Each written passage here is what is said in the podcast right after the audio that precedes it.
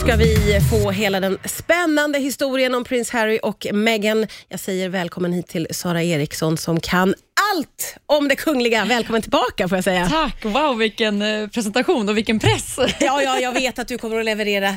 Du har mycket på benen vad gäller detta. Vi sa just det innan här att det finns, oavsett vad hur intresserad man är av det kungliga, så finns det ett enormt intresse kring just prins Harry och Meghan. Ja, men det är verkligen så. Och som jag sa till dig där, att jag tror verkligen att The Crown-febern har gjort sitt. Det har gjort sitt till. Att intresset blir ju bara ännu starkare och större. Men det är ju superkul att man tycker det här är lika härligt som jag tycker. Ja, men roligt. Vi tar väl historien från början. Hur träffades de här två egentligen? Men Harry levde ju lite som en så här riktig ungkar. Det var mycket party, det var mycket fest och det pratades mycket om att man tyckte att han var lite ostabil och ska någonsin hitta sin kärlek och sådär. Det var liksom det man pratade om. Och sen helt plötsligt så fick en god vän till Harry för sig att han skulle bjuda ut honom på en blind date. Mm-hmm. Och den här goda vännen då var även kompis med Meghan Markle. Känd skådespelerska som vi alla känner igen sedan tidigare. Ja. Och sen styrde hon ihop den här dejten och paret fattade tycke för varandra på en gång. Ja, det var så? Ja, det sägs som att det var kärlek vid första ögonkastet och ja, man verkligen gillade varandra. Ja. Så att de började dejta ganska seriöst, ganska fort, men som kunglighet är det ju svårt att dejta i smyg. Mm. Så att jag tror det var någon gång 2016-2017 så fick man ändå vara snabb med att bekräfta från Kensington Palace sida att paret då var ett par. Ja, okej. Och hur snabbt går det sen då med att liksom, hon kommer in i familjen och giftermål och allting? Nej, men Meghan flyttade ju då in hos Harry och sedan 2017 så offentliggörs ju den här förlovningen. Det är säkert många som lyssnar som kommer ihåg de här glada bilderna på paret när de gick ut i Kensington Garden och liksom mötte pressen för att bekräfta det här och visa upp den här vackra förlovningsringen. Ja, just det. Och sen ett år senare så var det ju dags för ett bröllop och det var inget litet sådant. Nej, det var ett riktigt sagobröllop får man väl ändå säga. Ja, men det var det. Och där pratade man faktiskt innan just om att det kanske borde tonas ner lite med tanke på att Harry ändå står ganska så långt bak i tronföljden. Om man tittar på hans storebror William, det var ju liksom århundradets bröllop. Som det väl ska vara. Som det ska vara. Ja. Men det är ju dyrt med bröllop. Ja. Det kostar väldigt mycket skattemedel. Och man pratade just om att man ville tona ner det här bröllopet. Ja. Och en sån stor kostnadsfråga, det är just det här med kortege. Alltså man pratade om att de inte skulle få någon sån hästevagn-grej. Men paret var riktigt så, det ska vi ha. Alltså, de ville ha den här sagolika hästevagnupplevelsen. Ja. Och det fick de. Ja. Men skapade det några reaktioner hos folk och sådär då? Att de liksom krävde att få kortege? Ja, men det var ändå, jag kommer ihåg när det här var i ropet, det fanns ändå lite två läger att man tyckte att de kanske tog i lite väl. Ja. Men man ska heller inte glömma bort att i Storbritannien så betyder kronan väldigt mycket. Mm. Och generellt så är liksom de flesta där är väldigt så starka royalister. Som man tyckte så de ändå för. Det var absolut många som var för och man tyckte det var kul att det blev liksom en storslagen fest. Ja. Och det var det ju också. Ja, verkligen. Otroligt. Och, som sagt, var klassiskt sagobröllop. Också roligt att de själva då verkade ha velat ha det. Ja. Och få det. De fick det. Ja. Men det finns ju också många detaljer från bröllopet som man kanske har glömt bort så här några år senare. Till exempel så var ju inte Meghans pappa bjuden. Nej, just det. För det har ju ända sedan dess egentligen stormat väldigt mycket mellan Meghan och hennes pappa och hennes syskon som faktiskt har sålt ut henne till media. Mm. Så den enda ifrån Meghans sida, förutom då vänner och bekanta som var närvarande på bröllopet, det var ju faktiskt Meghans mamma. Ja, just det. Prins Harry och Meghan, de gifter sig och sen efter ett tag så kommer det fram att de har fått utstå väldigt mycket hat, eller hur? Ja, men så var det. Redan innan bröllopet så var det ju väldigt mycket kritiska röster.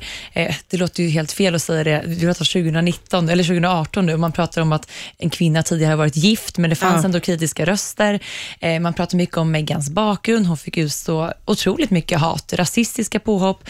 Det var liksom väldigt mycket som inte var okej. Och det är klart att det här bryter ner henne. Ja. Och de här påtryckningarna utifrån blir nästan ännu värre efter bröllopet. Men hon försöker väl ändå ge det här en ärlig chans. Tillsammans med Harry så försöker de skapa sin egen kungliga platå och tar sina uppdrag och så vidare. De försöker bita ihop till en början då? Ja, men det gör de. Och det är inte så hård ton direkt ifrån paret gentemot media, utan de kanske äter upp ganska mycket och försöker fortfarande vara rakryggade och stå på sig för sin sak och leva sitt kungliga liv och de här kungliga arbetena som de ska göra. Men det går en tid och man börjar märka mer och mer hur de faktiskt tar ett kliv tillbaka. Man ser dem inte riktigt lika mycket. De utstrålar inte lika mycket glädje. Och sen är det ju under parets resa till Sydafrika som de har också bjudit med en reporter som båda känner starkt förtroende för, Tom Brandby. Och då öppnar ju paret verkligen upp sig, och Meghan säger bland annat så här, han frågar henne, hur mår du? Ja. Och då säger hon så här, tack för att du frågar, det är aldrig någon som gör det. Och det säger mycket. När hon säger det så var det, man förstod att hon menar ju framförallt familjen då, som hon har blivit ingift till, att det är aldrig någon som bryr sig om hur jag mår. Jag ska bara leverera de här kungliga arbetena. Ja. Och där börjar ju direkt spekulationer på att paret inte kommer palla trycket och att de troligen inte vill vara en del av det. Vad vet vi om hur hon mottogs i familjen så att säga, i den kungliga familjen? Vi vet ju egentligen ingenting. Nej. Förutom det hon vittnar om i den här intervjun, där de säger just att så här, vad bra att du frågar, för det är aldrig någon annan som gör det. Ganska så tydligt. Ja, verkligen. Och där får man liksom någon form av indikation på att det kanske är ganska kyligt. Alla som kollar nu är The Crown, dramatisering av familjen, men det är ofta så de framställs faktiskt, som ganska så iskalla. Plikten framför allt, det är det som är viktigt, inte hur man faktiskt mår eller vad man känner. Tittar man historiskt sett, Dianas upplevelse, exakt samma sak.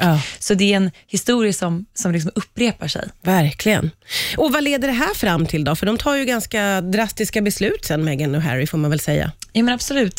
Sen ska sägas också att 2019 så föds ju parets son, Archie. Och de är också väldigt noga där och då med att så här, media ska inte bli inbjudna till dopet. Det är ganska tydligt besked från dem. Det har vi inte sett tidigare. Och man får egentligen inte ta del så mycket av deras privatliv. Väldigt ovanligt när det gäller kungar. Väldigt ovanligt. Annars brukar ju media vara inbjudna, och det är storslagna dop och allt som hör därtill.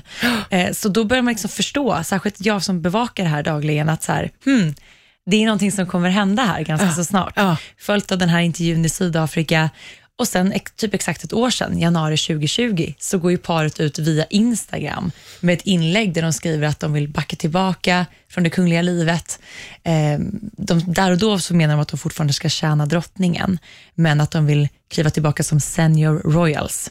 Ja, just det. Och sen är det ju igång då. Otroligt dramatiskt blir det ju då när de här två via Instagram meddelar att de vill ta ett steg tillbaka. Vad innebär det här? Det innebär att det här skedde, jag tror det var en söndag eller måndag kväll. Alla blir såklart väldigt förvånade, och drottning Elisabeths hovstab är snabba med att gå ut och dra i handbromsen och säga att det här är ingenting som har förmedlats med oss, och vi är i ett väldigt tidigt stadium. Så att det här ska vi liksom diskutera vidare. Och därför är också då paret enorm kritik för att ha trampat drottningen på tårna. Hon är ju den personen som ska gå ut först med den här typen av information. Sen drar det igång. Sen är det ena efter det andra. Drottningen kallar till krismöte med Harry och brorsan och pappan och ska liksom komma fram till någonting. Och sen får vi då ett besked om att de blir lovade ett så kallat prövoår bortom den kungliga världen. Och vad innebär det här prövåret som de ju snart är klara med då? Ja, det är ju, har ju redan passerat, så jag är förvånad att vi inte har fått något besked ännu. Men det innebär väl då att de ska få testa att säga upp sig lite halvt. Men det innebär och leva ett liv utanför det kungliga och liksom alla åtaganden. Precis, inga åtaganden, de behöver inte tjäna kronan, ingenting, utan de ska få backa tillbaka och fortfarande då behålla sina titlar. Och det här börjar då störa människor, för nästan samma sekund som det här beskedet kommer, då trycker de på en knapp och alltså lanserar en hemsida som har Sussex Royals som liksom namn, men syftar till bara deras privata business. Med liksom bilder på drottning Elisabeth och citat från henne, vilket gav så här väldigt dubbla signaler. Men skulle inte ni backa från den här världen? Men ska ni ändå surfa på den här kungliga vågen? Och så ska ni tjäna pengar. Hur blir mappanaget? Vem ska betala er säkerhet? Så att det bara liksom stormar ju in frågor. Och just att sen har de fått ett hus av drottning Elisabeth som skattebetalarna har betalat renoveringen för. Den får ni allt betala tillbaka. Så här håller det ju på. Oj, vad trassligt. Har det landat i någonting det här? Det har faktiskt landat i. Först var ju paret att de skulle flytta till Kanada. De bodde där någon månad. Men sen var de ganska snabba på att flytta till LA. Och då satte britterna ner foten och sa att ni kan liksom inte flytta till LA och tjäna egna pengar om vi ska stå för kostnaderna för er renovering. Så då fick de faktiskt betala tillbaka.